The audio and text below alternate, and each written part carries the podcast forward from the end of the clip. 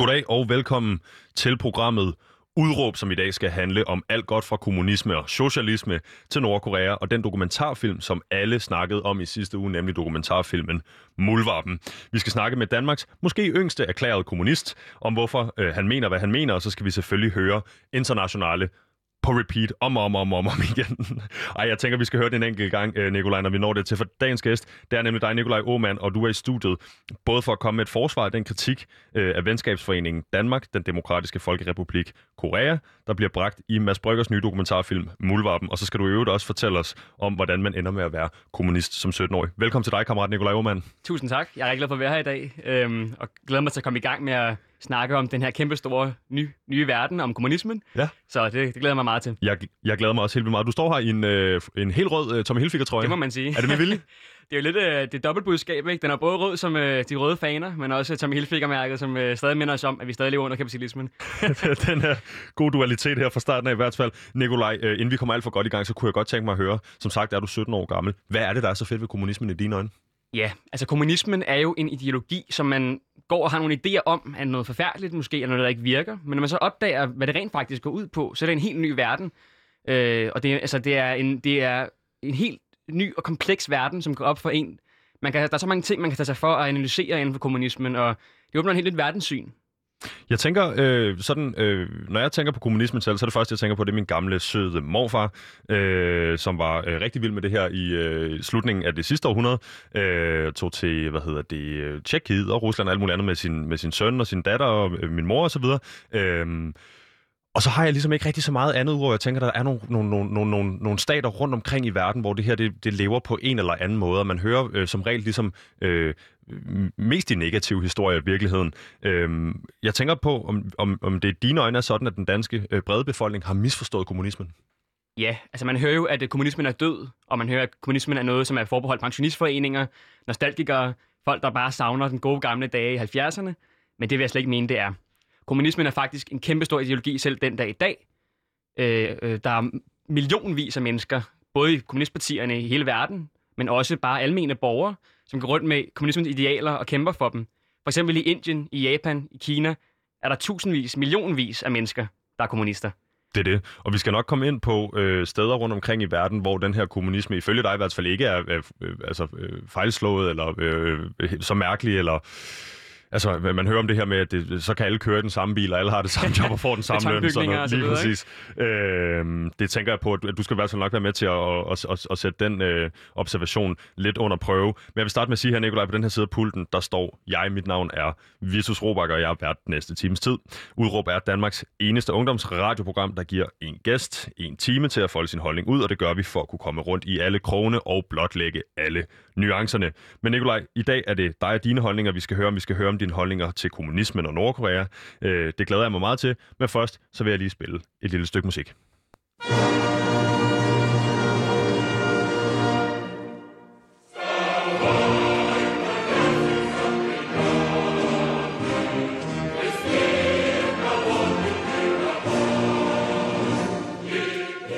Hvad er det, vi hører her, Nikolaj? Det er simpelthen den internationale, en skøn sang, en klassiker, og så er den også international. Den findes på næsten alle sprog i verden, hvad jeg tager ved på at sige. Jeg har valgt at spille den russiske udgave her i dag, for jeg synes, den er så smuk med koret. Øh, skulle jeg have valgt den anden udgave? Øh, jeg synes faktisk, den russiske er en af de bedste, men jeg er også glad for det danske sprog. Øh, der er mange gode gamle danske kommunistiske sange. Øh, så det, når jeg ser rødt flest smelle, også en af mine favoritter. Ja. Er det her din ringtone på din telefon? Øh, nej, men øh, faktisk min, øh, mit vækkeur om morgenen, det er Sovjetunionens øh, nationalsang, ja. som man nok også kender.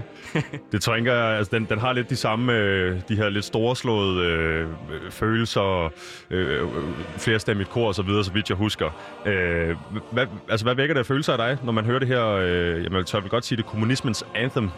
Det er en kampgejst, der bliver vækket inde i en. Man tænker, at øh, verdens folk er forenet. De har kæmpet så mange kampe for for frihed og for imod kolonialisme, imod imperialisme, imod racisme, imod slaveri. Og det, de her følelser, det vækker, når man hører sådan noget musik. Sådan et simpelt stykke musik kan virkelig skabe nogle associationer. Jeg synes også, den er øh, fantastisk uden i øvrigt at bekende min øh, politiske overbevisning.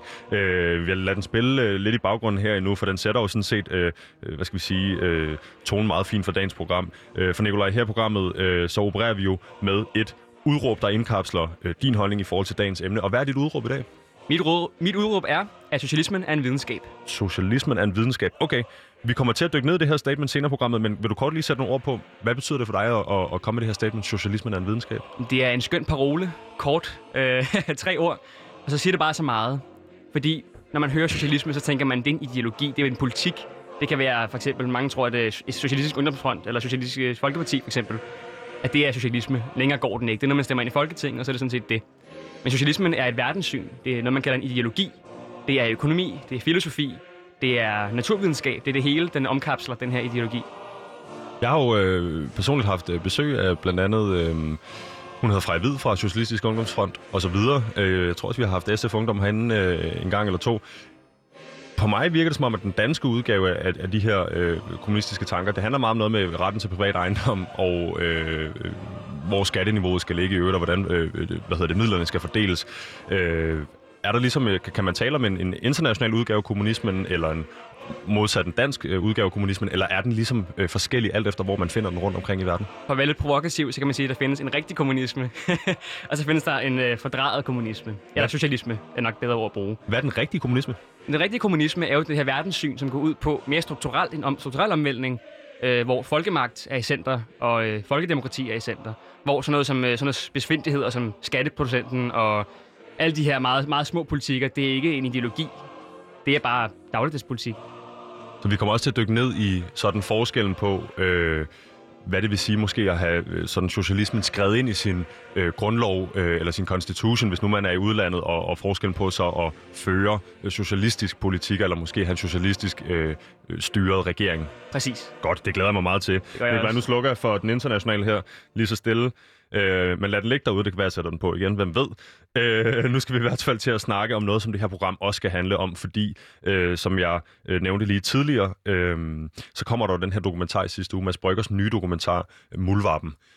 Øh, jeg har set den. Jeg synes, den er øh, ganske fantastisk. Øh, jeg var i forvejen ret interesseret i Nordkorea og i, hvad der foregår deroppe. Øh, øh, eller over, lad mig sige det i stedet for. Øh, jeg har beskæftiget mig lidt med det sådan på hobbybasis, siddet derhjemme og set nogle, nogle YouTube-videoer og set nogle rejseprogrammer og alt muligt andet med folk, der besøger det her, øh, den, her, den her stat. Øh, I øvrigt så var der... Øh, øh, en historie derovre fra for ikke alt for længe siden, men, men amerikansk øh, hvad hedder det, studerende, som havde stjålet en plakat og så videre ind i arbejdslejr. Der har været en masse fokus på det her land. Det er sjældent, må jeg sige, når jeg oplever det, at det er specielt positivt, det vi ligesom hører derovre fra. Øhm, men øh, det, man kan sige om den her dokumentar, er, at den bliver i hvert fald ikke, den får ikke fremstillet Nordkorea som værende nogen øh, helgenstat eller øh, noget fantastisk samfund. Øh, tværtimod. Øh, noget andet, der foregår i den her dokumentar, det er, at øh, øh, hovedpersonen, Mulvarpen, han hedder Ulrik Larsen, han infiltrerer øh, den her øh, forening, der hedder Venskabsforeningen Danmark, den demokratiske folkerepublik, Korea. Og jeg kan forstå, når jeg snakker med dig i telefonen, og når man hører interviews med folk fra den her organisation, I plejer at forkorte det ned.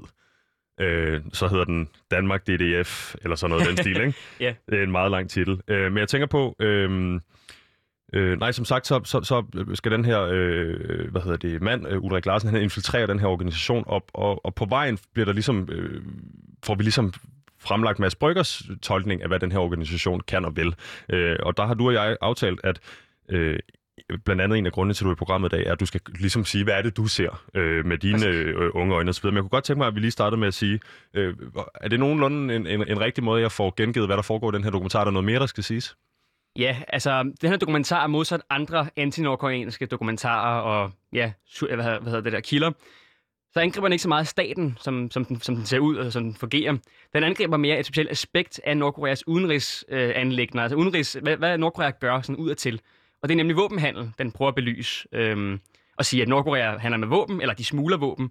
Og derfor er det en, en slyngelstat, og det er en banditstat, og vi skal have stramme sanktionerne, og vi skal have dem ned med nakken. Mm-hmm. Så det er også ligesom, det, det du tænker, du, øh, det er det, du primært ser. Altså, øh, vi er ikke inde, og det er jo sådan set rigtigt nok, der er ikke nogen videre dybtegående analyse af, hvordan det samfund er struktureret. Overhovedet ikke. Øh, vi, vi lærer ikke noget om den nordkoreanske forfatning i øvrigt i den her dokumentar, så vidt jeg husker. Til gengæld så følger vi en spansk mand, som er formand for den øh, forening, der hedder KFA. Lige præcis. Korean Friendship Association. Er det ja. rigtigt? Ja. Øh, som på en eller anden måde ligesom er øh, forbundet med den her øh, salg af våben og narkotika, som i øvrigt foregår. Han prøver at facilitere det på vegne af øh, hovedpersonen i ja. den her dokumentar, uden at afsløre alt for meget. Øhm, hvad er det så ligesom, fordi så spiller den her organisation, som du også er medlem af, øh, Danmark, den demokratiske folkerepublik Korea, den spiller den rolle, at det er ligesom der, vores øh, hovedperson i den her dokumentar starter. Øh, og Ja, den bliver jo den bliver ligesom fremstillet, men jeg, jeg vil egentlig hellere høre dig. Hvordan er det, du oplever, at den her organisation bliver fremstillet i den her dokumentar? Jo, altså vi hører Mads Brygger angribe øh, min venskabsforening, venskabsforening Danmark, den demokratiske folkerepublik Korea, som er en pensionistklub af skøre individer, nostalgikere osv. Mm-hmm. Og det, jeg synes, det er faktisk rigtig respektløst, at han, øh, han maler den sådan, når der, når der taler om mennesker med politiske interesser. Det svarer til at sige, at alle konservative er sådan nogle øh, gamle, snobbede nogen, som, øh, som er skøre og bare vil have den gamle orden tilbage. Ja. Skal vi lige høre et lille, et lille klip? Det synes jeg. Det har nemlig taget med her. Det kommer her. The Danish North Korean Friendship Association in itself is a fairly depressing group of people. Mm-hmm. Så muldvarpen hoppede ned i kaninhullet og fandt en bizarre underverden af danske seniorborgere, som oprigtigt støtter det nordkoreanske regime. Altså hvis man, Nikolaj, går ned og bryder den her øh, sætning op og prøver at analysere, hvad det er, han får sagt, så får han blandt andet sagt, at det er nogle seniorborgere, der oprigtigt støtter det nordkoreanske regime. Altså, der, der er ligesom nogle, nogle, nogle ord her, man kunne have valgt at bruge anderledes selvfølgelig. Mads Brygger er altid ude på at sætte tingene på en spids. Vi kender ham som øh, dokumentarproducent. Øh, hvad er det ligesom? Fordi så sidder man og ser den her dokumentar, og så ser man blandt andet nogle billeder fra 2013. Det er selvfølgelig, inden du meldte ind i organisationen, der sidder de ude noget, der ligner et kolonihavehus et eller andet sted, og drikker en magnumflaske gammel dansk eller øh, et eller andet. Altså, jeg, jeg tænker da også umiddelbart efter at have set den her, og efter at have set øh, i øvrigt Mads Bryggers fremstilling af den her organisation, så tænker jeg, det er fuldstændig harmløst. Det er nogle, nogle, nogle, nogle ældre mennesker, der sidder og snakker om noget politik, øh, og Ulrik Larsen ligner, altså hovedpersonen, som øh, måske er i midten af 40'erne på det her tidspunkt, starten af 40'erne, ser ud til at være den yngste i den her organisation. Øh, så, så hvad er det, han ligesom får galt? Jo, altså det er meget spændende at kigge på den her sætning faktisk, fordi der bliver impliceret rigtig mange ting. Der bliver ligesom, den siger rigtig mange ting om, hvilken dokumentar, der er tale om. Øh, for det første, så snakker den selvfølgelig om seniorborgere, og man ser det her klip og så videre. Den vil gerne male dem som nogle skøre tosser. Øh, for det første, jeg er ikke seniorborger. Hvor gammel er du, Nicolai? Jeg er 17 år gammel. Øh, og de medlemsmøder, jeg har været til, har ikke været øh, sådan nogle Mads Brygger stiliserede nogen, som har opsat som at være sådan virkelig kedeligt og, og gammel, ligesom en gammel bingo-klub måske. Det er slet ikke sådan, det er. Øh, måske har det været det før, det kan jeg ikke udtale mig om, for jeg kom først ind i 2018 i Venskabsforeningen. Men i det møde, jeg har været til, der har der været meget spændende nyheder, spændende diskussioner, kritiske øh, analyser og kritiske spørgsmål. Øh, så det er sådan set en, det er en stor løgn, det her med, at det kun er seniorborgere. For det andet, så bliver der også impliceret det her med regime. Det er bare en lille sjov, øh, sjov detalje. Det er, at regime er et latinsk ord for et styre, og i virkeligheden er alle lande jo regimer. Men det bliver kun brugt om de slemme, slemme tredje verdens lande, under de her slemme, slemme diktatorer, som har al magten, som Bashar al-Assad i Syrien eller Kim Jong-un i Nordkorea. Er det helt, øh, jeg tænker jo øh, udefra set, at det er vel meget retvisende, at der vil tale om et regime i, Nordkorea, eller ser vi de to ting forskelligt? Jo, hvis man tager ordet i sin normale bestand, altså det her med, at, at det er et styre, så er der selvfølgelig et styre i Nordkorea. Men øh, Mads Brygger og company og så, så, så af befolkningen mener jo, at det er et øh, diktatur, et øh, enmandsstyre. Jeg mener, det er et folkestyre. Og det skal vi nok øh, komme meget mere ind på, Nikolaj. Jeg kunne godt tænke mig at høre dig, øh, fordi øh, Mulvarp eller Ulrik Larsen, som sagt, som vi følger den her dokumentar, han ender med at finde sig selv senere i dokumentaren i midten af våben- og narkohandel, øh, altså på, på den helt store klinge med, hvad hedder de, nordkoreanske øh, repræsentanter. Det, det er svært ligesom at få sat nogle titler på, hvad de præcis er, men det er blandt andet en, der står for våbenindustrien, og, og, og hans, øh, mangel på bedre phrasing, håndlanger, ja. der ligesom er med her. Øh, Føler du, at den her dokumentar antyder, at din formand, altså Anders Christensen, som er formand for Venskabsforeningen øh, Danmark, den demokratiske folkerepublik Korea, øh, ligger det lidt implicit, at han skulle også have øh, fingrene med i sådan noget, øh, noget våben og narkohandel? Det ved jeg nu ikke. Jeg tror nærmere, at... Øh, jeg, ved, jeg kan huske et klip fra den, hvor formand Anders han skal sætte Nordkoreas flag op til en medlemsmøde, så falder det lidt ned, og, sådan, og han hoster lidt, når han snakker. Og det er mere sådan en, øh, det billige ko- altså komedie. Øh, de ligger slynge ud efter ham og sige, se, øh, hvad vi har i Danmark, de her sølle mennesker, som... Øh, de har ikke noget med våbenhandel at gøre, de er bare sølle, og ja, hvad tror du, Mads Brygger får ud af at fremstille øh, hvad hedder han, Anders Christensen og den her organisation på den her måde? Han får et billigt grin. Det er det, han er ude på med dokumentaren. Øh, Nordkorea er bare et billigt grin. Man kan skrive hvad som helst om Nordkorea. Den journalistiske standard for landet i alle øh, artikler og dokumentarer er så lav, at man kan sige hvad som helst og få et billigt grin fra publikum.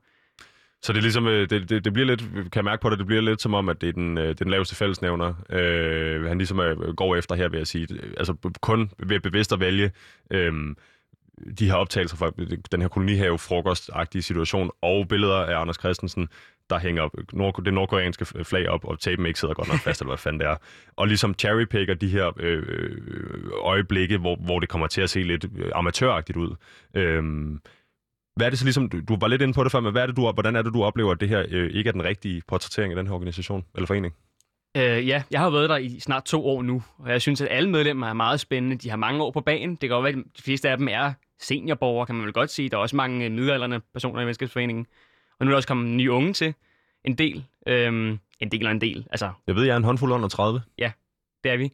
Øh, og vi er alle sammen deler samme interesse i landet. Mange har også andre ting, ligesom vi snakker om kommunismen generelt, har mange erfaring med slumstormerne i 70'erne, og de er mange, mange fortællinger at fortælle, som ikke bare er... Øh, som nostalgi. Det er noget, som stadigvæk er kampe, der bliver ført i dag, ikke? Jo. Øh, du kan godt tænke mig at høre lidt om det her med, hvad din rolle så er, fordi jeg ved, du er observerende bestyrelsesmedlem. Jo. Øh, kan du lige fortælle mig den historie? Ja, det er en meget sjov historie. Jeg kommer ind i 18 der. Øh, jeg ved ret meget om Nordkorea, og jeg har sådan set øh, fastsat på, at nu skal jeg hjælpe det her land øh, med at få et mere positivt billede, som rent faktisk afspejler, hvordan landet virkelig ser ud. Jeg kommer så ind i venskabsforeningen, og mange synes, det er fedt, der kommer et ung medlem, og... men der er snart bestyrelsesvalg. Det bliver holdt hver november hvert år, øh, generalforsamlingen, som vi kalder den, hvor vi vælger en bestyrelse, rent vedtægtsmæssigt, altså det, der står i, i foreningens vedtægter. Øh, jeg vil så ikke stille op til det her bestyrelsesudvalg, øh, udvalg, fordi at jeg føler ikke, at jeg ved, hvordan det fungerer endnu. Jeg er lige kommet ind i foreningen. Jeg ved ikke, hvad det indebærer at være bestyrelsesmedlem. Så jeg melder mig ikke ind i det. Men øh, det viser sig så, at jeg bliver en af de mest aktive medlemmer i foreningen. Jeg står for deres Facebook nu, for eksempel. Øh, hvor ligger meget spændende ting, både politisk, men også bare sådan kulturelt og dagligdag. Jeg viser det også, at folk, ligesom vi er herhjemme, og ikke bare kun Kim Jong-un. Øh, og for man Anders, det, jeg synes, det er rigtig fedt, at jeg kan ligesom vise det på en ny måde, øh, i stedet for gamle øh, bulletin, som er vores nyhedsbrev. Det bliver lidt gammeldags. Vi skal være en ny profil, en ny ungdomlig profil, faktisk. Mm. Det er det, der mangler. Øh, det synes jeg er meget spændende for man Anders, og spørger, om jeg kan være observerende medlem af bestyrelsen, for jeg kan ikke blive officielt medlem før næste valg, som så er her i november faktisk. Mm-hmm.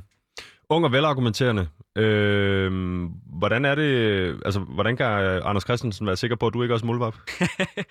det har jeg på fornemmelsen, han troede i starten. Øh, ikke at jeg var muldvarp, fordi det tror jeg, at der er nogle retningslinjer for, hvor ung man må være for at være spion.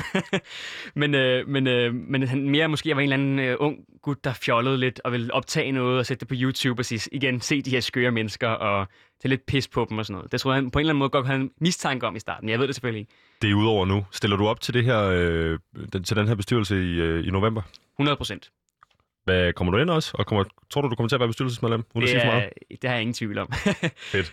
Øh, Nikolaj, inden vi bevæger os videre i det her program, så skal jeg lige høre, er der, er der andet, der skal sige om den her venskabsforening Danmark, den demokratiske folkerepublik Korea, øh, som øh, du føler dokumentaren for portrætteret øh, skævt? Øhm, det ved jeg egentlig ikke, om der er. Altså, venskabsforeningen er jo netop en solidaritets- og venskabsforening. Vi er ikke ude på at gøre Danmark til Nordkorea. Øh, vi er politisk i den forstand, at vi anerkender Nordkoreas system, og mener, at det er folkets eget system. Men vi ønsker ikke at øh, eksportere det til resten af verden. Vi ønsker ikke at sælge våben eller øh, lave folkekrig i Danmark. Vi er en kultur- og venskabsforening. Er I en lobbyorganisation? Øh, nej. Øh, vi, vi har jo selvfølgelig nogle punkter. Vi vil gerne fjerne sanktioner på Nordkorea. Vi ønsker et atomfrit Korea-halø. Og vi, ønsker nogle, vi har nogle mærkesager, som vi gerne vil prøve at lobby os til selvfølgelig. Men, men vi er ikke en lobbyorganisation, fordi vi har simpelthen ikke styrken til at være det. Okay, men hvis vi lige griber fat øh, i det her med at have en atomfri øh, halø, øh, det vil så i virkeligheden lobby den anden vej rundt. Det er ikke med lobby i forhold til den danske regering. Det vil så prøve at få overtalt de nordkoreanske øh, magter til at, at, at, at stoppe med det her øh, atomproduktion. Det, det skulle man tro, fordi Nordkorea er jo atomlandet og øh, øh, det nuclear power. Men hvilket land er det, der har flere tusind atomvåben og sprænghoveder? Det er USA, der har det.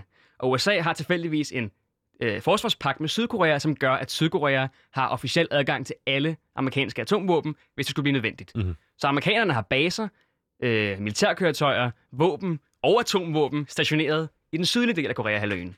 Så vi siger som menneskehedsforening, at ja, Nordkorea skal ikke have atomvåben, men det skal Syden da heller ikke have. Der skal en afrustning på begge sider, der skal finde sted. Okay. Nikolaj, øh, lad os hoppe videre i programmet, fordi øh, som sagt, vi havde aftalt, at, øh, at, at vi skulle lige have lov at lade dig komme øh, til, til ord på det her øh, område. Som sagt, det er en dokumentar, rigtig, rigtig mange mennesker øh, har set, og som øh, det er jo... Øh, nu er det ikke nogen overraskelse længere, hvis man lytter til det her program. Det, den er måske øh, sådan lidt skævt fremstillet. Det virker til, at de har øh, håndplukket nogle af de lidt mere, øh, jamen igen, amatøragtige øjeblikke i den her organisation, som jo heller ikke slår sig op på at skulle være en stor international organisation. Øh, det jeg godt kunne tænke mig at spørge om nu, eller snakke lidt om nu, det er, fordi resten af programmet, øh, det skal jo handle lidt mere om dig, det skal handle lidt mere om dine holdninger og dine overbevisninger. Og jeg tænker, for at vi kan gøre det fyldskørende, øh, så synes jeg, vi skal prøve at afdække nogle af de her ideologier. Vi har jo en, en målgruppe på det her program, øh, som jo blandt andet ombefatter sådan en som mig. Jeg har læst Marx, øh, men jeg har også øh, læst en masse andre tekster osv. Den sidder der ikke helt, helt skarpt lige nu, må jeg sige. Ja, ja. Øh, så jeg tænker på, øh, at, vi, at vi skal gå nogle af de her begreber igennem, og så øh, prøve at komme frem til, hvor det er, du egentlig befinder dig i det her landskab. Fordi Jo. kommunisme, marxisme, leninisme, juche, som er den øh, nordkoreanske øh, sådan ideologi, øh, og socialisme. Øh, jeg tror, en masse danskere, de har måske svært ved egentlig at finde ud af, hvad er hvad her. Øh, så jeg tænker, øh, vi tager en, en, en lille hurtig gennemgang. Det skal ikke blive alt for... Øh, alt for omstændigt, øh, men for lige at få afdækket nogle af de her begreber, for jeg ved, at vi kommer til at vende tilbage til dem. Hvis vi starter fra toppen. Kommunisme. Hvad, hvad betyder det for dig? Jeg skal bare lige sige, at der er mange, mange, mange ord i kommunismen. Der er meget, man skal lære osv. Senere kommer vi også ind på min YouTube-kanal, der hedder Kammerat Nikolaj. Det gør vi hvor nemlig. jeg også har nogle videoer om det her. Fordi det er selvfølgelig umuligt at forklare det hele i et radioprogram. Øh, men jeg prøver at forklare det sådan lidt længere løbende på min, på min kanal. Jeg tror, hvis vi skulle gøre det fyldskørende, så skulle vi rydde resten af, af dagens øh, radioflade. Øh, Flere dage næsten. og som sagt, jeg har læst Marx, jeg har gået på RUK, men øh, det kunne godt være, at øh, det lige trænger til en lille, en lille opfrisker. Så øh, take it away, Nikolaj, på kommunisme. Hvad Jo. betyder det for dig? Kommunisme og socialisme, det er nok det, man hører mest. Man tænker, at kommunisme, det er Sovjetunionen, det er betonbyggerier, det er ingen tandbørster, og det er Venezuela. Socialisme, det tænker man som Danmark, det er velfærd, det er øh, glasbygninger, og det er bare hygge. Øh, desværre er det ikke sådan, det forholder sig. Danmark er et kapitalistisk land, samfundsmæssigt. Vi har stadigvæk en kapitalistklasse, der ejer arbejderklassen. Øhm, så det er ikke et socialistisk land. Det er et velfærdskapitalistisk land. Velfærdskapitalistisk land, det du lige prøver at øh, forklare for, hvis man sidder derude og tænker, det ved jeg egentlig ikke, hvad det betyder. Hvad betyder velfærdskapitalistisk? Kapitalismen, det er, at vi har et marked, vi har nogen, der ejer, vi har nogle bosser og nogle chefer, der ejer deres medarbejdere og kan fyre dem, som de vil. Det er kapitalismen. Det har de både i USA og i Danmark og i øh, Angola. Men vi har også velfærd i Danmark. Det har de ikke i USA rigtigt, og det har de heller ikke i Angola. Så det er forskellen. Vi er et velfærdskapitalistisk land, der faktisk fungerer ret godt. Mm-hmm. Så det er et grundlæggende kapitalistisk land, men som har, har lånt nogle af de her socialistiske eller kommunistiske værdier i forbindelse med velfærd. Er det rigtigt forstået? Det er rigtigt forstået. Okay, så det var lidt om kommunisme og socialisme, i hvert fald lidt, øh, vi har lige krasset overfladen. Det, jeg tænker, der kommer til at blive mere, øh, nogle af de ting, der kommer til at gå lidt mere igen, det er sådan et begreb som marxismen. Ja. Øh, hvad, er det, hvad kan den, hvad vil det? Marxismen, det er det, man kalder en doktrin. Og det er selvfølgelig et ord, man nok ikke kender, men det er en slags handlingsplan. Hvad vil vi gerne opnå? Vi vil gerne opnå, at vi går fra kapitalistisk samfund, som vi har i Danmark og USA, til et socialistisk samfund først, hvor staten stadig er der, hvor penge stadig er der, hvor løn er stadig er der, og der er forskel. Man er ikke, øh, har ikke helt lige muligheder, men det er stadigvæk meget mere retfærdigt samfund. Der er ikke nogen, der ejer andre. Det er socialismen. Og så siger marxismen efter det, når vi har øh, fjernet klasseforskellen, når der ikke længere er en kapitalistklasse tilbage, der gerne vil have magten tilbage og gerne udnytte, så kan vi gå over til kommunismen, som er det sidste stadie i den her doktrin, i den her handlingsplan. Mm-hmm. Og kommunismen det er et statsløst samfund, et forholdsvis pengeløst samfund, og et øh, samfund, hvor det er meget retfærdigt, og alle kan yde efter evne og nyde efter behov. Et pengeløst samfund, hvad skal det sige? Det vil sige, at vi er kommet over behovet for at øhm, et marked sådan set. Vi behøver hverken en, en øh, planøkonomi eller et, et sådan marked, som vi kender det i dag. Der vil selvfølgelig være nogle planlægning, der skal til, men der, vi er kommet over ressourcerne. Der er nok ressourcer til alle simpelthen, over hele verden. Der er ikke længere sult og fattigdom, øh, som vi kender det. Så øh, med, hvis man skal øh, sådan gengive det en lille smule grovt, så er det et spørgsmål om at sige, at øh, alt den lærer der ligger på toppen af samfundet, det amerikanske samfund lige nu, den kan vi sådan set bare tage og sprede ud over hele brødet, Præcis. så det ikke ligesom er noget, der er, altså rigdom ikke er noget, der er forbeholdt øh, de privilegerede. Ja. Okay, hvis vi så går videre til øh, leninismen. Jo. Hvad er det så, det kan? Jo, Lenin, Marx var jo tilbage i 1800-tallet. Der havde man en vis forståelse af verden. Marx var meget, meget, meget fremme i sin måde at tænke på, sammen med sin ven Friedrich Engels. Øh, men, men Lenin kom så i starten af 1900-tallet, og var den første, der rent faktisk, øh, hvad kan man sige, anvendte marxismen i russiske forhold og i sovjetiske forhold senere hen. Øh, Lenin kom med nogle nye teorier, som blandt andet handlede om imperialismen. Han sagde, at kapitalen, det vil sige pengene og magten i de her kapitalisters hænder, samler sig i Vesten, og for at udvide sig selv, det vil sige for at kapitalisterne kan blive rigere, så sådan som Jeff Bezos kan blive rigere, så skal vi ind og udnytte den tredje verden. Og billig arbejdskraft, før var det slaveri, øh, men i det her i det kapitalistiske samfund, det moderne samfund, der er det lønslaveri, meget billig arbejdskraft fra Vietnam og Kina, der bliver underbetalt, udnyttet, sådan så at den rige elitære klasse i Vesten, kapitalisterne, kan blive rigere. Okay, nu, tænker, nu siger du så det her med lønslaveri. Jeg tænker også, at øh, der foregår øh, i, i rigtig bred udstrækning øh, lønslaveri i øh, kapitalismens eget øh, land, USA. Lige præcis. Altså øh, folk, der enten skal have to eller tre jobs for at få deres private økonomi til at løbe rundt, og når de så er på arbejdet, øh, ret ofte er på nogle, nogle, nogle kontrakter uden nogle specielt gode, øh, nærmest uden rettigheder, tør, jeg- tør jeg godt sige. Øh, hvor- hvordan er det ligesom, er det, er, er det så en kapitalisme, der er fejlslået, når den kommer hjem til en? Egentlig har, har tanken vel været at holde det ude for landets egen grænser og, og, og udnytte ressourcer rundt omkring i verden? Øh, er, er det et tegn på, at kapitalismen er ved at krakelere? Slet ikke. Tværtimod. Kapitalismen var fra start af en ideologi og en samfundsstruktur, som søger at gøre den rige klasse rigere med at udnytte den fattige. Og det er både den fattige i sin eget land, som Danmark og USA, og fattige i andre lande. Så den, den virker perfekt, kan man sige. USA er der en meget rig klasse. De synes, det er super skønt med kapitalismen. Så den virker, som den skal, men den er bare uretfærdig, og den er forkert. Okay. Hvis vi så lige kigger på øh, det her med leninismen, marxismen, øh, som, som udspringer af, af kommunismen, det, det ene som doktrin, det andet som ideologi. Er det rigtigt forstået? Øh, ja, kommunismen er en øh, ja, Ja. ja. ideologi, og den er en doktrin. En speciel måde at opnå det på. Hvem er det så ligesom, der orkestrerer øh, i sådan et statsløst samfund? Hvem er, det, der, hvem er det, der bestemmer? Er det på merit? Eller hvem er det, der ligesom... Der må vel være nogen, der ligesom... Ja, der skal bestemmer. selvfølgelig der skal være repræsentation, der skal være en slags politisk struktur. Det er ikke bare, øh, ja, det ved jeg ikke, som det var i ursamfundet, hvor man går rundt som, huler, i hule, som hulemænd og kaster spyd. Der skal være en statsstruktur, eller ikke en statsstruktur, men en struktur, som kan søge, sørge for, at det hele løber rundt. Og det sker gennem folkeforsamlinger og folkekomiteer på lokalplan, også kaldet syndikaler af anarkisterne. Øh, forskellen kan vi måske godt snakke om bag, så det ved jeg ikke, om du er interesseret i, eller om lytterne er interesseret i, men, øh, men, men, men det er nogle, nogle øh, folkekomiteer, folkeforsamlinger, som fungerer ligesom øh, råd. Man sidder, øh, hvis man skal illustrere det, så sidder man på nogle stole, for eksempel ved et bord, lad os sige øh, 200 mennesker i et lokalsamfund, og siger, der er kommet nogle direktiver fra centret, fra den store repræsentation, som siger, at der er, øh, der, der er tørkeperiode, vi skal hjælpe til med noget fra vores... Altså, man kan få det til at hænge sammen demokratisk. Så det bliver det er et spørgsmål om råd og udvalg og øh, syndikater, siger du sig selv, og, og så ligesom på en eller anden måde få det rapporteret op. Ja. Men er der, en, er der et, et, en, et statsoverhoved, et enkelt menneske, som ligesom... Eller hvordan ser det ud på den yderste, eller på den øverste top? Det vil der ikke være. Det vil være meget mere, øh, meget mere lokalt og meget mere øh, decentraliseret demokrati. Øh, staten i marxistisk forstand er en klassestat. Det vil sige, lige nu har vi en kapitalistisk stat, som søger at hjælpe kapitalisterne med at overleve og bevare deres magt. Under socialismen, der er det en arbejderstat, som søger at holde kapitalisterne nede, så de ikke kan få magten igen. Og under kommunismen er der ikke nogen stat, for der er ikke nogen klasser tilbage længere. Så det er kun et, et samfund, et meget retfærdigt samfund med demokrati lokalt for alle. Og er der så også ligesom indlagt i det her, at, at fordi det her lyder jo enormt omstændigt, rent byråkratisk, Ja. øhm, at, er, der, er der ligesom sat nogle midler af til det, når man tænker på det, eller bliver jeg for specifik nu i min, i min tolkning af de her ting? Det er meget spændende at have taget diskussioner op. Man kan snakke om teknologi for eksempel. I Sovjetunionen, som er et socialistisk land, der snakker man om øh, øh, hvad kan man sige, elektronisk planlægning af økonomien. Man havde noget, der OGAS, som var et, øh, hvad kan man sige, det første rigtige internet, som gik ud på, at man de forskellige produktionsenheder, lad os sige en fabrik, der laver biler, og et øh, supermarked i øh, Moskva, hvordan de kan hænge sammen elektronisk med nogle computere, Mhm. øh, en algoritme osv. Meget, meget spændende projekt, som desværre blev øh, stoppet.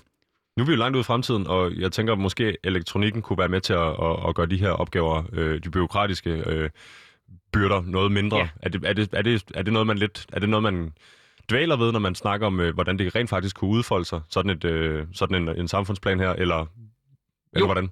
Jo, det er det nemlig, fordi at, øh, som sagt, socialismen er en videnskab, og det er også en naturvidenskab. Øh, og derfor er det også, øh, hvad kan man sige, en, en, en, del af det, at man fokuserer på teknologiens udvikling, og hvordan den kan hjælpe den almene borger og ideologien på vej. Okay, det sidste, jeg gerne lige vil høre om, det er den her ideologi, man praktiserer i Nordkorea, Juche. Ja. Øh, hvad er den? Og hvad ved den? Juche kom til øh, meget geopolitisk faktisk, det vil sige sådan, hvordan at landene snakkede sammen der i starten af 40'erne og starten af 50'erne specielt. Øh, Juche som ideologi kom til i midt-50'erne, vil jeg mene. Øh, og det betyder på koreansk uafhængighed, Mhm. øh, eller selvstændighed. Det er lidt svært at oversætte direkte.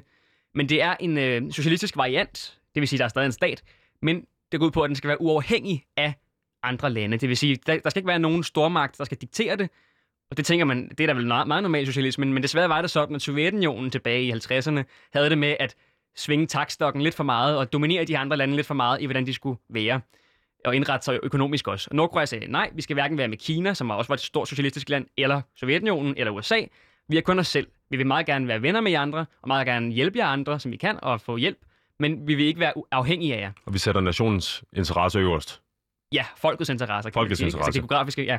Og så er det styret af en arbejdsleder, eller en, en, en altså Arbejderpartiets chef, eller hvordan det ligesom... Der er, her er der heller ikke en, en, en, en premierminister, eller en statsminister, eller en præsident, eller en øh, monark, eller et eller andet. Det er formand for Arbejderpartiet, der så også ligesom bliver formand for nationen. Er det rigtigt forstået? Jo, men det er ikke en del af ideologien som sådan, men det er bare sådan socialistisk generelt, at man snakker om det her folkedemokrati, som er en speciel måde at indrette, landet på politisk, med folkeforsamlinger og ja, et, et parti. Øh, Lenin snakkede om Arbejderpartiet, Fortrupspartiet, som, som, ja, som var et etpartistat, som skulle repræsentere hele folket. Og det har selvfølgelig en formand, eller en generalsekretær, eller et eller andet, der bliver formanden. Øh, men i virkeligheden er det en mere arbejdsopgave, hvorimod at den rigtige folkemagt er, ja, som sagt, med folket. Fantastisk. Og bare for lige at styr på det nu, hvordan ser det så ud over, hvem er så ligesom øh, lederen eller øh, hvad hedder det, formand for, for, for Arbejderpartiet, eller hvordan vi skal tolke det? Jo, man kender nok øh, Kim Jong-un. man har hørt mange skøre ting om ham. Øh, men han er jo formand for Koreas Arbejderparti. Han sidder også i en, øh, noget, der hedder øh, Kommissionen for Statsanlæggende, som svarer til en slags ja, ministerråd eller, eller den stil. Øh, men det sjove ved Nordkorea er, at de har også en premierminister, det vil sige en, ligesom Mette Frederiksen, der, der er øh, statsminister, altså minister over de andre minister. Og de har også en præsident, som ikke er Kim Jong-un, som er formand for øh, deres øverste folkeforsamling, som er deres folketing. Mm-hmm. Så de har mange, mange øh, uddelegerede arbejdsposter. Det er ikke kun Kim Jong-un, der har al magten. Og vi skal vende tilbage til det her med øh, præcis, hvordan det ser ud, og, og, og øh, hvem der har hvad for en slags magt, og hvordan det bliver udøvet osv. Nikolaj, tusind tak, fordi du lige øh, hjalp mig lytterne igennem den her øh, lille øh, gennemgang af, af socialismen og kommunismen, som den ser ud. Øh, helt kort, hvor befinder du dig her? Hvis jeg starter med at sige, at Nordkorea er jo øh, selvbeskrevet som værende et, øh, en del af marxismen og leninismen. Jo, det er en videreudvikling. En videreudvikling. Hvor, hvor ligger du, hvis du ligesom skal prøve at ramme dine egne politiske eller ideologiske overbevisninger ja. renest? Jeg er ikke jucheist, fordi jeg mener, det er en meget specifik ting til Nordkorea. Selvfølgelig er der nogle mange gode idéer, det her med, at man ikke skal være øh, uafhængig eller ja, afhængig af andre lande. Men jeg mener ikke, det er en ideologi, jeg kan tilskrive mig. Så jeg er det, man kalder marxist, leninist, maoist. Som, okay. er, en, som er en tredje videreudvikling, som kom i Kina under formand Mao Zedong tilbage i 50'erne og 40'erne. Hvis øh, nu vi kigger på, øh, på, på, altså, øh, på det her meget korte referat, vi lige fik af de her øh, teorier, ideologier osv., øh, skal man så læse alle de her lange bøger for at forstå det, eller, eller er, der en, en, altså, er der en, en nemmere måde at gå til det på, end at skulle til at læse øh, deres kapital, eller der kapital, eller hvad den hedder? Jeg kan ikke mine akkusativer. kapital. Ej, slet ikke, slet ikke. Altså, jeg kender mange gode kammerater, som faktisk næsten ikke har rørt en bog. Måske kun i Kommunismens Manifest, som er en meget kort værk. Det behøver man ikke engang at læse. Man, kan få, man skal have sin viden et eller andet sted fra, selvfølgelig. Sådan er det med alle ting i verden. Men jeg vil sige, det er meget, meget mere spændende måde, meget mere inddragende måde at få det gennem YouTube-videoer for eksempel. Få det gennem en, der har levet Sovjetunionen. Få det gennem de her mere andre formidlingsformer for, for viden end bare bøger. Men bøger, jeg vil mene personligt, jeg er meget glad for bøger, og det har også noget specielt i sig. Så jeg vil godt anbefale at læse nogle, for eksempel Forman Maus værker. Der er mange, han skriver på en meget, meget folkelig måde. Også meget kinesisk med mange sådan, øh, hvad kan man sige, poetiske overvejelser. Øh, men, men man behøver ikke læse en bog for at forstå kommunismen, slet ikke. Kan jeg lige få dig til, Nikolaj, at sige en gang til, hvordan er det, du beskriver din egen ideologi? Leni, marxistisk, leninistisk, maoistisk? Præcis. Yes. Øh, når jeg lytter på det, så tænker jeg også, da jeg var øh, en yngre herre, øh, så kunne jeg enormt godt lide metalmusik. Ja. Så, var jeg, så kunne jeg enormt godt lide Norwegian Death Punk, eller jeg kunne godt lide øh, et eller andet, der hed noget med slutte på metalcore, eller et eller andet. Og det, er ligesom, det starter med at hedde metal, og så går det ned i altså, Lige tusindvis af forgreninger, som man ligesom kan sige, ej, min lille niche er øh, XYZ metalmusik eller et eller andet. det, her, det virker lidt som det samme. Er det noget med, at, for dit vedkommende, at have læst alle de her tekster, eller mange af dem i hvert fald, og så ligesom plukke lidt, hvor det fungerer bedst, Øh, og, og hvordan er det ligesom, altså hvordan kommer den her øh, marxistisk-leonistiske maoisme til at, til at opstå for dig? Jo, altså det er meget sjovt. Der findes øh, et meme med sådan en, øh, normal person, der siger rock, og så findes der den, der lytter til rock, hvor der er sådan tusind øh, afgreninger. Jeg har også lavet noget lignende med både anarkisme og kommunisme. øh, men forskellen er, at det er ikke rigtig en identitet som sådan. Det er ikke bare en, en niche, som du synes er, er, lyder godt, eller har synes har den bedste visuelle æstetik, altså hvad der ser fedest ud, og Kina har det fedeste sprog og sådan noget. Det er ikke det, det handler om. Mm. Det er en mere ideologisk ting, øh, som er kommet til, fordi man siger, øh, lad os tage to forskellige afgreninger. Vi kan tage dengisme, som også var i Kina, det det har endnu, øh, hvor de har, de har et marked, og det er faktisk et kapitalistisk land, og så har vi maoisme, som går imod det her og siger, at der vil være i kommunistpartierne en byråkratisk klasse af gamle kapitalister, som gerne vil have magten tilbage igen. Derfor er der en konstant revolution, selv under socialismen. Mm-hmm. Og derfor er det sådan, man bliver nødt til at vælge. Man, kan ikke bare, altså man vælger ikke bare, fordi det er fedt, man vælger det, fordi at man bliver nødt til at afklare sig selv ind i hovedet, hvilken vej støtter man. Okay. Så for dig er det ikke ligesom at gå ud og sige, øh, det kunne være metal, det kunne også være EDM, og så sige, jeg er øh, progressive øh, Italo House. øh, altså, det, Jeg er arabisk socialist, Ja, øh, præcis. fordi at det arabisk lyder fedt, og de har en, en grøn farve, som er den fedeste farve. Så det, så det, jeg virkelig hører dig sige, at det er ikke så identitetsskabende, som det er for eksempel at, til, at tilslutte sig en musikgenre eller et eller andet andet. For dig er det mere et spørgsmål om, hvad er det for nogle argumenter, altså hvad er det for nogle facts, der ligger på bordet, og, og hvordan resonerer de i mit følelse? Eller, Præcis. Ja. præcis. Okay. Også når man, man agerer i dagligdagen. Ja. Det kan, betyder også meget. Tager du det med dig? Fordi jeg kunne godt tænke mig at snakke lidt om, øh, ikke alt for lang tid her, men det her med, altså som sagt, du er 17 år gammel og kommunist. Jeg fik dig præsenteret som muligvis den danske erklærede kommunist, øh, yngste danske erklærede kommunist selvfølgelig. Øhm, du har også den her YouTube-kanal, øh, Kammerat Nikolaj. Øhm, nu fik jeg det så sagt øh, russisk. Kammerat Nikolaj. øh, selvfølgelig bare. Øhm, hvad, hvad er det ligesom, der har formet øh, de her ideologiske overbevisninger? Jo, men jeg vil, jeg vil sige, det er internettet. Mhm. Mm-hmm. Øhm, jeg har ikke nogle forældre, der er politiske, eller de er lidt politiske, men øh, altså min morfar for eksempel, han er fra Syrien, så jeg har hørt Al Jazeera køre i baggrunden med bomber og lidelse og krig, som jeg selvfølgelig har været meget imod fra barnsben af. Øh, men der har ikke været noget kommunisme i det. Det kom så gennem internettet, jeg snakkede med folk, jeg læste kilder, jeg læste interviews og så film. Alle mulige ting. Det har været en lang rejse, som jeg ikke kan putte specielt tal på, men jeg vil sige, 14 år begyndte den nok. Øh, 13-14 år. Øhm, og siden da har jeg bare læst mere og mere og mere. Jeg læser til dagligt. Øh, forskellige kilder, ser videoer og snakker med folk. Og ja, det er sådan set sådan, jeg blev kommunist. Okay, men jeg synes bare, det virker vildt, det her med at være 13-14 år gammel. Øh, fandt jeg. Jeg tror lige... Counter-Strike Source var kommet ud, så jeg tror, jeg sad og var dårlig til at spille computer, og så altså, gik, på, gik på klubben, måske spillede noget pingpong, eller jeg tror overhovedet ikke, jeg som 13 eller 14 år havde øh, over, altså, overhovedet kunne overskue det faktum, at der var noget, der hed politik, og jeg måske en dag skulle komme til at sætte mig ind i det. Øh, så jeg tænker, er det, er det måske det her, at, at Al Jazeera, der kører, og, og dårligdom i, i, i, i stater, der ikke har forvaltet deres øh, politiske mandat ordentligt, er det, er, det, er det det, der sætter gang i det? Fordi jeg tænker, kommunismen har vel også øh, helt i, i, i, i, i kernen, at det, det, det er ikke noget med krig. Lige præcis. Altså, vi, vi er imod krig, øh, imperialistisk krig og så videre. Øhm, men, men, men jeg vil sige, at Al Jazeera har selvfølgelig været en del af det. Marxister mener jo som sagt, at alt har en mening i livet, alt har en indflydelse, og det hele hænger sammen. Så selvfølgelig har det haft en indflydelse på mig. Men det var ikke det, som gjorde mig til kommunist. Jeg tror, det er et tilfælde af, at internettet var så veludviklet nu om dage, at øh, det er svært at undgå at støde på kommunister, og desværre også støde på nazister osv. Der er også desværre mange, der, der bliver en del af de her øh, ideologier. Mm-hmm. Jeg gik ind og fulgte en YouTube-kanal i går, som sagt, der hedder Kammerat Nikolaj. Øh, og, og klikkede lidt rundt an, men i, i, med dine egne ord, hvad kan man opleve på din YouTube-kanal? Hvad foregår der derinde? Jo, det er en 50% øh, videnskanal, øh, og han, han, han er en 50% spas-kanal, som jeg kalder det. Sjov og spas, det kan jeg godt lide at bruge de ord. og det er, øh, jeg har for eksempel nogle videoer, hvor jeg laver nogle paudier og synger, og selv i de lange videoer, hvor jeg snakker om, øh, lad os sige, Stalin eller Lenin, selv de lange videoer der, som kan, godt kan komme op på 30 minutter, der har jeg også en masse jokes inde i det, og en masse øh, popkultur, en masse humor, en masse... Jeg har øh, Madonna-musik i en af mine øh, Lenin-videoer, tror jeg. Eller Marx-videoer. Hun synger Material Girl, øh, og det er, ma- det er dialektisk materialisme, som det hedder, så det passer lidt godt sammen. Og så videre. Det, Madonna skal stå på mål for dialektisk materialisme, det kan jeg meget godt lide. Hvad er, ligesom, øh, hvad er din drivkraft? Jeg tænker, øh, det der er jo noget, øh, den havde en, øh, en, en lille pæn mængde øh, følgere, og som du nævner tidligere, så Anders Christensen kan godt se, øh, altså formand for, øh, hvad hedder det, øh, Uh, Venskabsforeningen Danmark. Øh, DDF Korea, det, det, DDF Korea. Hvad hedder ja, det? være det, øhm, måde, det går nok. øh, det kan godt se øh, fidusen i øh, og, og, og prøve at formidle de her øh, øh, kommunistiske øh, tankegange og så videre Jo. til unge mennesker. Øh, Hvad, altså, hvad driver dig? Hvad, hvad, hvad er motivationen? Det, der driver mig, det er, at sådan, jeg vil sige, kommunismen er en, en, en stor del af mig. Altså, det er sådan, man, når man, hvis man først forstår det, det er en videnskab, som sagt. Det er svært at øh, fraskrive sig en videnskab. Det svarer til, at man går i skole, og man har lært om fysikken og så videre. Så siger man pludselig, at fysikken eksisterer ikke, jorden er flad. Øh, det, det er der få, der gør, men så har de nok ikke forstået det ordentligt. Fordi hvis man forstår kommunismen ordentligt, så er det meget svært at ikke at være det. Så fordi det er sådan en stor del af min, min dagligdag, så føler jeg også, det er en kamp, jeg, jeg bliver nødt til at kæmpe, netop for at indføre folkedemokrati, for at stoppe øh, krig og for at stoppe sult og alle de her ting. Så det, det er bare en del af det, at, at jeg så laver en YouTube-kanal, og jeg er medlem af så mange ting, og der går til så mange møder og snakker med så mange mennesker om kommunismen. Fordi det, det føler jeg er min pligt. Mm-hmm. I forbindelse med det her med at have forstået det ordentligt, Nikolaj, så tænker jeg, at vi skal øh, hoppe videre, nemlig til øh, den lille leg. Øh, vi jo godt lide at lege her i programmet. Øh, I dag har jeg taget øh, lejen Din egen værste fjende med til dig.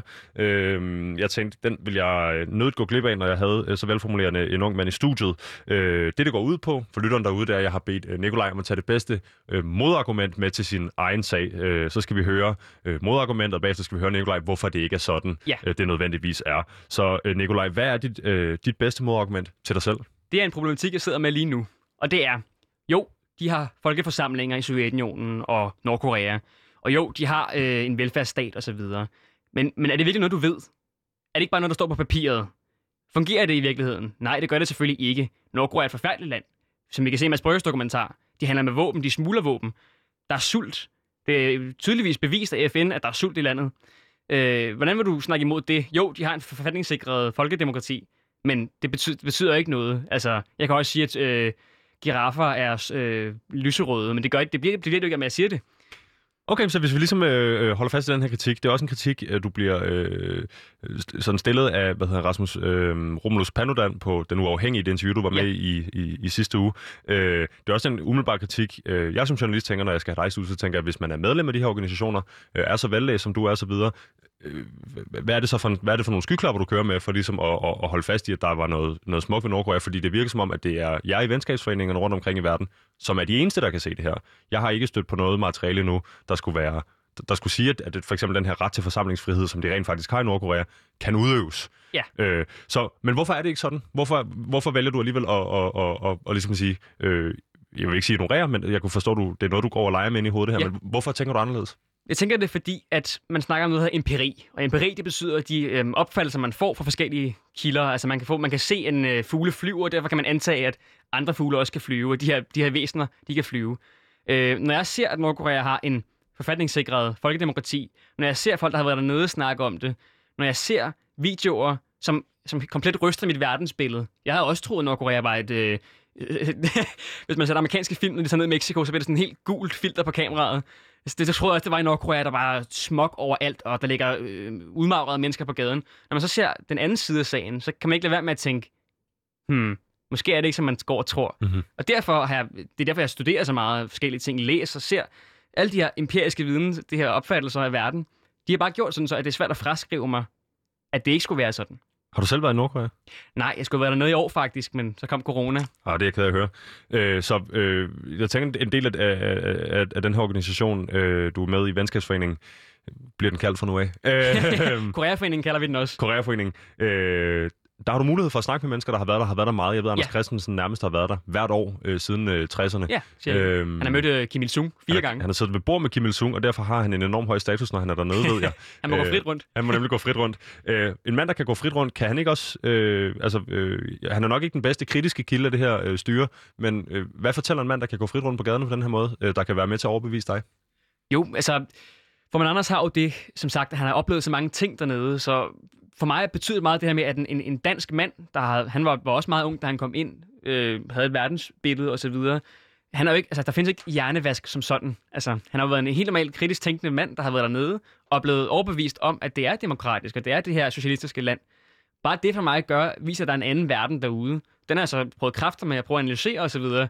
Og det passer bare, altså indtil videre passer det perfekt i min, øh, i min verdensoverbevisning. Hvis man kunne være lidt flabet, så kunne man sige, at det er en mand, der har været derovre så meget, at han på en eller anden måde, altså han er, han, når, jeg er der, når han er derovre, øh, tør jeg godt sige, at han bliver behandlet med mere respekt og med mere øh, værd, ja. end den gennemsnitlige koreanske øh, med det menneske derovre. Blandt andet i kraft af, at han har siddet ved bord, øh, til bord med, ved bord med, hedder det, øh, ja, ja. Kim, Il-sung tilbage i 80'erne, så vidt jeg husker, eller noget af den stil. Okay. øhm, Kunne det ikke også være en mand, der simpelthen øh, har opnået øh, en, en, en eller anden form for stjernestatus i, i, i en, en lille mærkelig stat på den anden side af jorden, som simpelthen bare godt kan lide at blive ved med at høste øh, ros og den, den fede oplevelse, der er at være derovre, øh, og måske ikke er helt objektiv? Det kan man godt sige. Man kunne også lave et lignende eksempel og sige, jamen, man hører til dem det her med, med det scenesat, ikke? Ikke bare for man Anders, men generelt turister, så kan man sige, de ser kun Pyongyang, de ser kun de gode bygninger. Dem, hvor der ikke er øh, krakaleret maling. De ser ikke øh, de her øh, fattige byer ude på landet. Men igen, øh, det er ligesom, det er meget sjovt, der kommer så mange påstande, som hele tiden bliver modbevist. For eksempel, man må kun se Pyongyang, som er den øh, glitrende by, der er sat op. Men tilfældigvis har venskabsforeningen også en venskabsby, der hedder Unhari, mm-hmm. som er en kollektiv gård midt ude i Nowhereland i Nordkorea. Der er ikke noget, der skinner og glitrer. Der kan man godt se malen, der krakalerer. Stadigvæk er der en befolkning, som siger, de holder deres land og deres folk. Øh, de, de kan ikke være betalt. Det, det, det giver ikke mening. Altså som stat, det er sådan, det er sådan en liberal fantasi, at man kan betale alle mennesker for at sige en holdning. Men jeg er tænker, hvordan fungerer. Jeg tænker, at modsat betaling, så kan man jo også gøre noget andet. Det er, at man kan tro folk, og for eksempel sige, hvis nu du øh, ytrer dig negativt til et kamerahold eller til formand Anders, øh, så kommer du i arbejdslejre, eller vi slår dig ihjel. Ja, den, er, den hører man jo også tit. Den fungerer altså meget godt andre steder ude i staten, hvis det, altså når jeg siger fungerer godt, hvis ens øh, formål er at kontrollere ens befolkning. Præcis. Hvad tænker du om det? Man, man kan også høre, hvis man kender Machiavelli, snakke om det, frygtstaten, ikke? hvordan man kan holde magten ved enten at give godbidder eller, eller ikke. Altså, øh, frygt, ikke? Skab frygt. Men det ser jeg bare ikke i Nordkorea. Altså, jeg ser en, øh, for eksempel deres her, deres folkehær, som den også hedder, Korean People's Army, folkehæren. Øh, det er en demokratisk her. Herhjemme, der sidder de i barakkerne, de tager til Libyen og bomber. Øh, men, men dernede, der har de folkeråd i hæren. De hjælper til i, i konstruktionssektoren, de hjælper til med høsten. Øh, og de har en meget stor status i Korea, fordi at det er folket. Den er også kæmpe stor, jo, for netop fordi det er en folke her. De øh, hjælper til over alt, de kan. Ja, men øh, og, og alligevel så tænker jeg nogle gange, så ser man så nogle billeder, for eksempel fra, det var da Kim Il-sung døde, øh, så de her meget, meget, meget oprørte øh, Ja. mennesker, der, der græder helt ustyrligt, og tænker, hold op, de må virkelig være nede med den leder der. det øh, har jeg trods alt ikke set i, i, i Danmark, når, en, når en, øh, en, en statsleder er død. Øhm, jeg tænker umiddelbart, øh, og det er måske en øh, arbejdsskade, øh, eller hvad man skal sige, det er sgu for godt til at være sandt. Der er nogen, der, der, er nogen, der græder her, fordi hvis ikke de græder, så kommer dem og deres familie i, i fængsel i flere generationer, og alle de her ting, vi hører om. Øhm, hvis man så går ud og kigger i, i, i blandt andet på Human Rights Watch, øh, så skriver de, under ledelse af Kim Jong-un forbliver Nordkorea blandt verdens mest undertrykkede lande. Regeringen begrænser alle grundlæggende friheder, blandt andet ytringsfrihed, religionsfrihed og forsamlingsfrihed. Den forbyder politisk opposition, uafhængige medier samt borgere og fagforeninger. En FN-undersøgelseskommission fra 2014 fastslog, at regeringen begik seriøs og systematisk øh, magtmisbrug som folkemord, slaveri, tortur, mord, voldtægt osv. Det her citat bliver ved. Ja, ja. Det, jeg tænker, det er, øh, det her det er en dårligt i verden. Ja, lige præcis en organisation, der øh, ligesom øh, primært beskæftiger sig med at lave den her slags analyser og vurderinger. Øh, og så på den anden side har jeg øh, formand Anders. og, og den 17-årige... Øh, Og, og, det, og øh, kammerat Nikolaj Hohmann. øh, Ja, ja. jeg, øh, jeg tænker bare, øh, et eller andet sted, om du så føler, at du er med til ligesom at lave en eller anden form for international lobbyarbejde for et, et, et virkelig, virkelig slemt regime. Ja. Eller om det er mig, der, igen, er det mig, der har misforstået det, eller er det mig, der søger de forkerte kilder, eller måske i virkeligheden kun får præsenteret de her historier, som er lidt mere clickbait-venlige, blandt andet når man Jo. ser øh, videoer på YouTube. Jeg vil gerne dele det op faktisk, for du- nævner noget meget spændende starten med det her med de grader og så videre, hvordan det er umuligt. Øh, det er noget, man kan snakke lidt om, og så vi snakke om, øh, om det her andet bagefter. Det er også et rigtig godt spørgsmål. Øh, hvordan kan du være bekendt at støtte øh, det her, hvis det, hvis det rent faktisk er sandt, at de masse øh, myrder folk. Men øh, det her med, med folk, der græder og så videre, det er faktisk noget, som man ikke snakker Man snakker meget om racisme og så videre, og hvordan i USA er der strukturel racisme og sådan noget. Selv på venstrefløjen, øh, der har man nogle gode kritikker. Men selv den selv samme venstrefløj, som, som støtter Black Lives Matter og så videre, som er rigtig godt, går hen og tror på, at øh, koreanerne er hjernevaskede. Øh, de er ikke hjernevasket, det er en del af deres kultur. Øh, Det, det har været et isoleret land, sådan, hvad kan man sige, øh, med, med medierne. Så det er, det, er den, det er den gamle koreanske kultur, der, der er blevet bevaret i Nordkorea, hvor man holder meget af sine ledere. De kan se, at lederen arbejder for folket. Vi kan se, at han går ud øh, på markerne, og de øh, rejser rundt nærmest dag til dag til alle mulige steder rundt omkring i landet.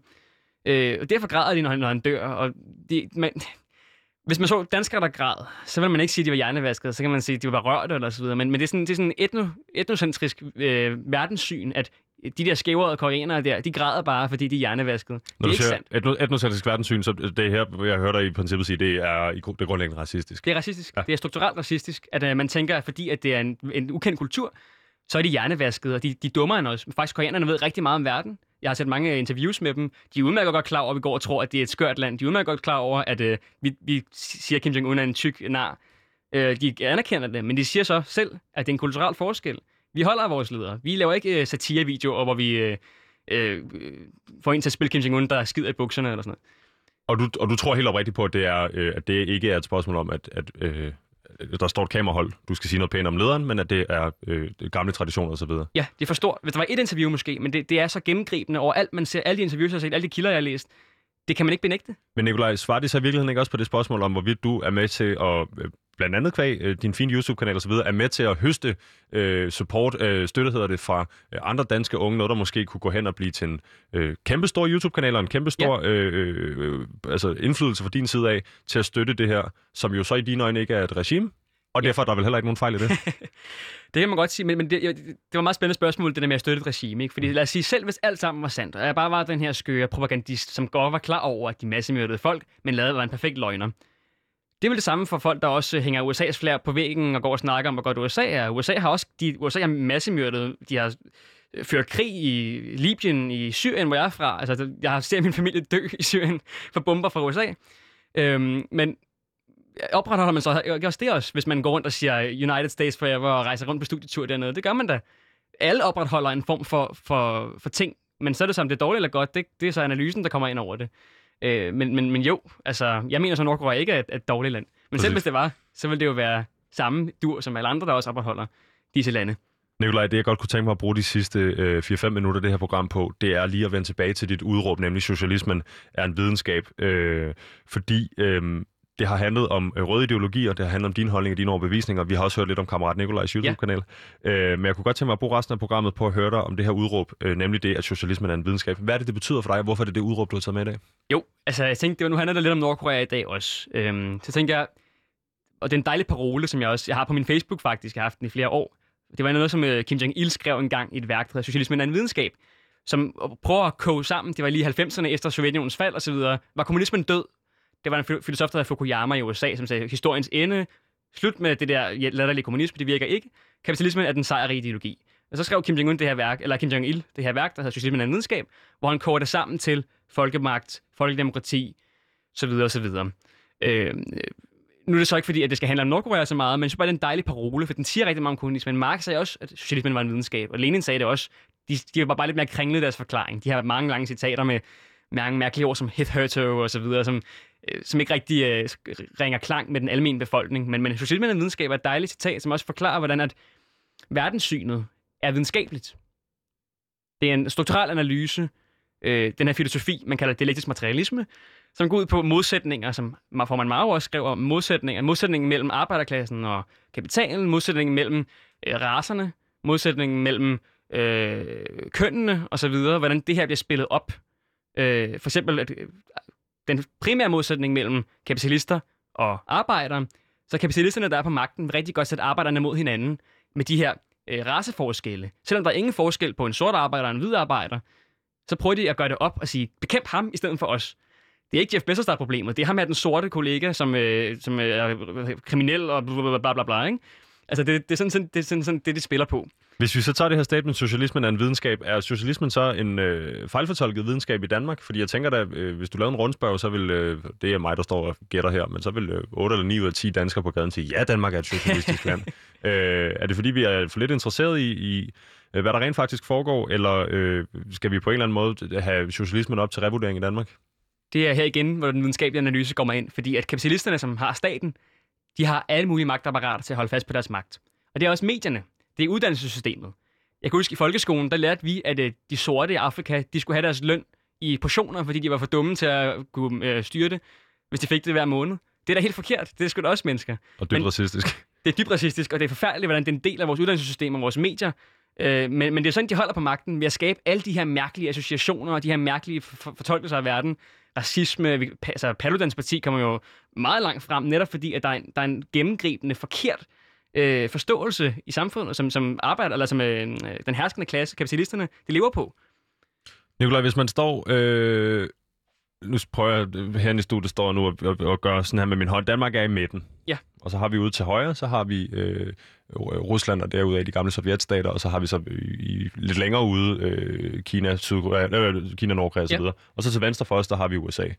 I amerikanernes øjne, der er vi jo nærmest kommunister fordi vi har, fordi vi har et velfærdssamfund og et socialt sikkerhedsnet, og i øvrigt betaler en, en, en ganske ja. udmærket høj skat. På den anden side, der, altså, der når vi ikke den rigtige socialisme til sokkerholderne, den socialisme, du præsenterer i dag. Jo. Øhm, er der også et spørgsmål om, altså, hvad, hvad, øh, hvilke øje, der beskuer de her problemstillinger? Ja, det er fremragende, du kommer med den der akse, eller den der akse, det kan jeg rigtig godt lide at gøre os op i sådan, øh, hvad kan man sige, grafiske, at tegne det lidt, ikke? Vi ser verden som en graf, men tag den graf, put den ned i en pose, bland godt rundt og tag den ud igen. Så har du en, øh, en spiral i stedet, eller du har en helt anden form, fordi det er en helt anden verdenssyn, som det kræver at forstå de her lande ordentligt. Øhm, for eksempel det her med skat. Mange tror, at øh, socialisme, det er, jo mere skat du har, jo mere socialistisk er det. Ikke?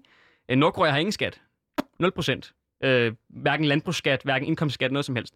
Og det er fordi, det er en arbejderstat. Det er, der er ikke nogen, der... Øh, hvad kan man sige? Du skal ikke betale skat til nogen, fordi at staten herhjemme, den til gode ikke arbejderne. Øhm, men derover der er det jo en arbejderstat, så det er ikke behov for at tage noget væk fra kapitalisterne for at give tilbage igen, fordi de giver tilbage igen hele tiden. Så det er også et spørgsmål om, øh, øh, i, i sidste ende, hvem der skal sidde med, med, med goderne, kan jeg forstå. Lige præcis. Nikolaj, øh, vi bliver nødt til at runde af nu, for vi løber tør for tid. Jeg kunne stå og snakke med dig for evigt, men jeg vil sige tusind tak, fordi du kom i dag. Og tusind tak for at have mig. Jeg er meget glad for muligheden. Naturligvis. Det kan være, at vi får dig ind igen en anden gang. Jeg vil sige, du har lyttet til programmet Udråb øh, på Radio Loud. Mit navn er Vitus Robak. Dagens producer hedder Thijs Kamuk. Han er også, øh, Kamuk også tilrettelægger, og øh, programmet er produceret af Park Productions. Han fortsat god dag.